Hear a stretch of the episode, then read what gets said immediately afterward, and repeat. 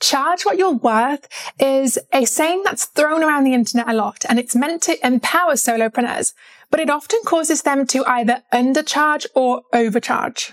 Stick with this video if you want to learn the key to charging the right amount.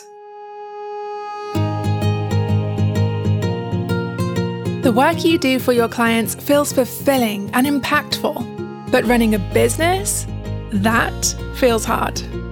You're not only in charge of your client work, you're also head of marketing, management, admin, client satisfaction, systems and processes.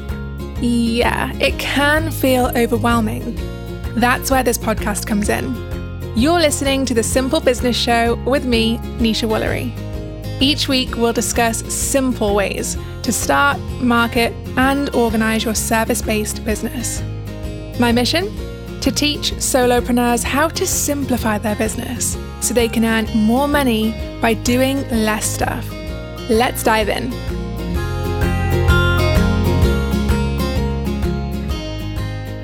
Just wanted to quickly pause this episode to let you know about a free starter kit I have just for you. It's called the Starter Kit for Booking Consistent Clients. And inside, you'll learn the top twelve reasons why most creatives and solopreneurs are not booking clients consistently, and you'll also see four simple methods to change that. Yes, you heard right, not twenty methods and no complicated strategies, just four simple, timeless methods I've used to book more clients and make more course sales. These are the four marketing pillars you must have in your business if you want to bring in sales consistently. Head to NeshaWoolery.com slash starter kit to download yours today.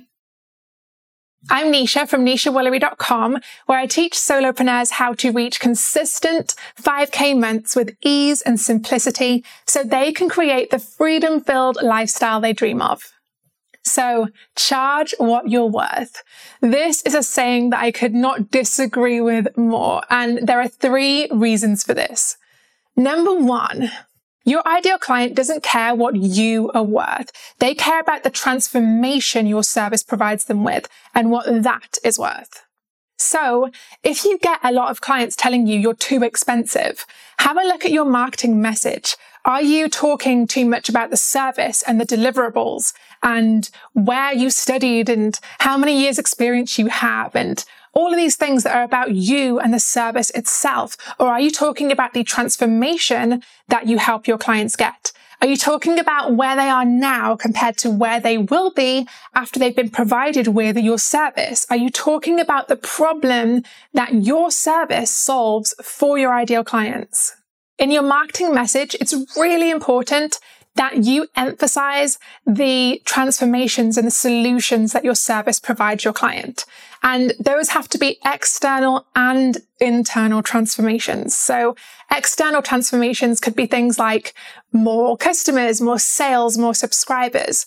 Internal transformations could be how your client will feel, you know, before their service, before they hire you for your service, and after the service. So maybe before your service, they felt unconfident, and after the service, they felt confident and empowered and professional. It's up to you to figure out what external and internal transformations your service provides and really get that across in your marketing message. The more you can emphasize the transformation that your service provides your clients with, the higher your clients will value your service, because they're not buying you and they're not buying your service, right? They're buying a transformation and they are buying a solution to a problem. Okay, so on to point number two, charge what you're worth. This advice really causes a lot of unconfident solopreneurs to undercharge.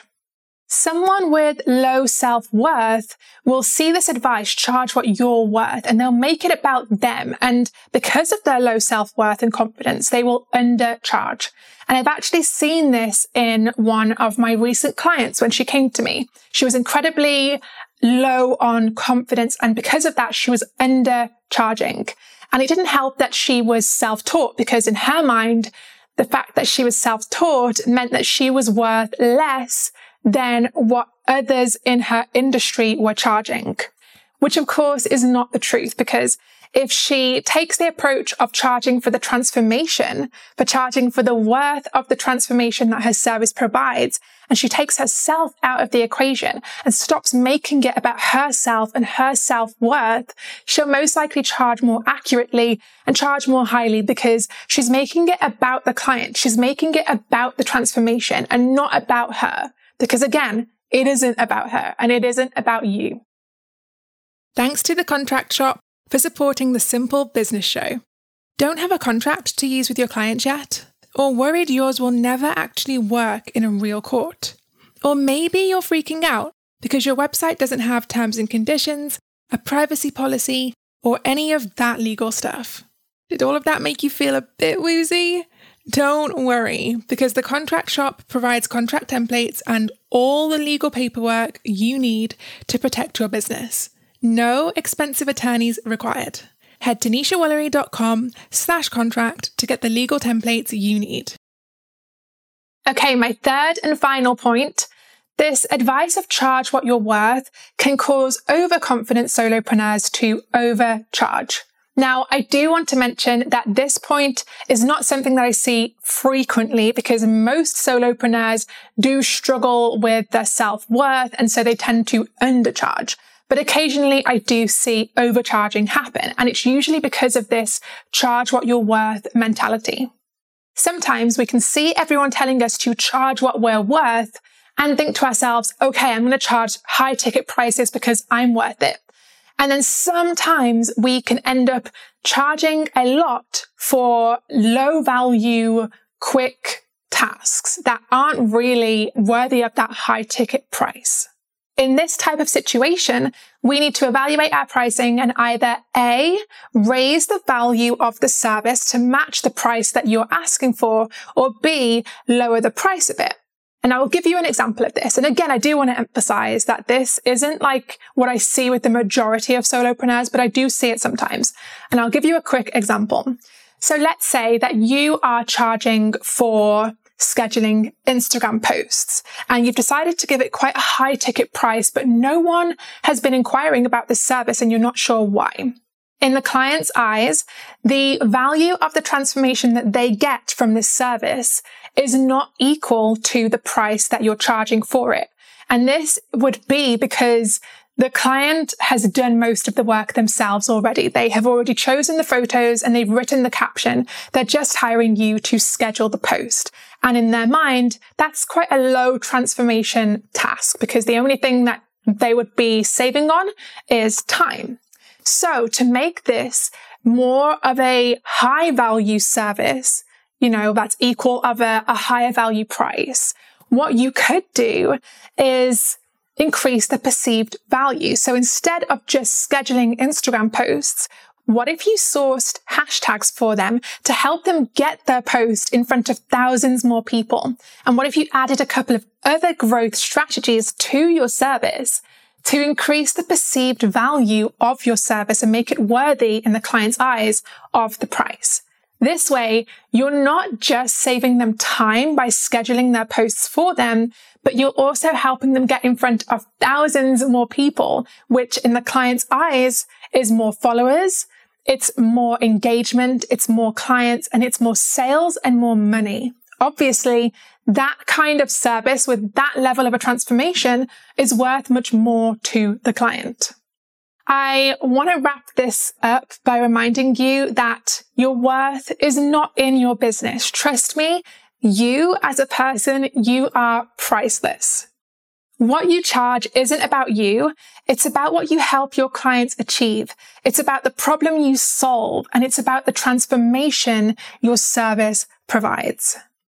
My goal is to help you, the service-based solopreneur, to grow your business to consistent five K months with ease and simplicity so you can create a freedom-filled lifestyle and online business. And doing that is about so much more than just pricing accurately, which is why I've created a free fourteen-page starter kit for you called the Starter Kit to Booking Clients Consistently. I'll link to that below. Go ahead and grab that for yourself. It outlines the top twelve reasons why you're not booking clients consistently right now and four ways to help you do it. Okay, you guys, I will see you next time. Hey friend, thanks for tuning in. If you enjoyed today's episode, be sure to subscribe to the show so you never miss future episodes. And if you're feeling extra motivated by what was discussed today, I would seriously appreciate it if you'd open up the Apple Podcast app on your phone and leave a super quick review. Honestly, your reviews tell iTunes that this podcast is worth listening to.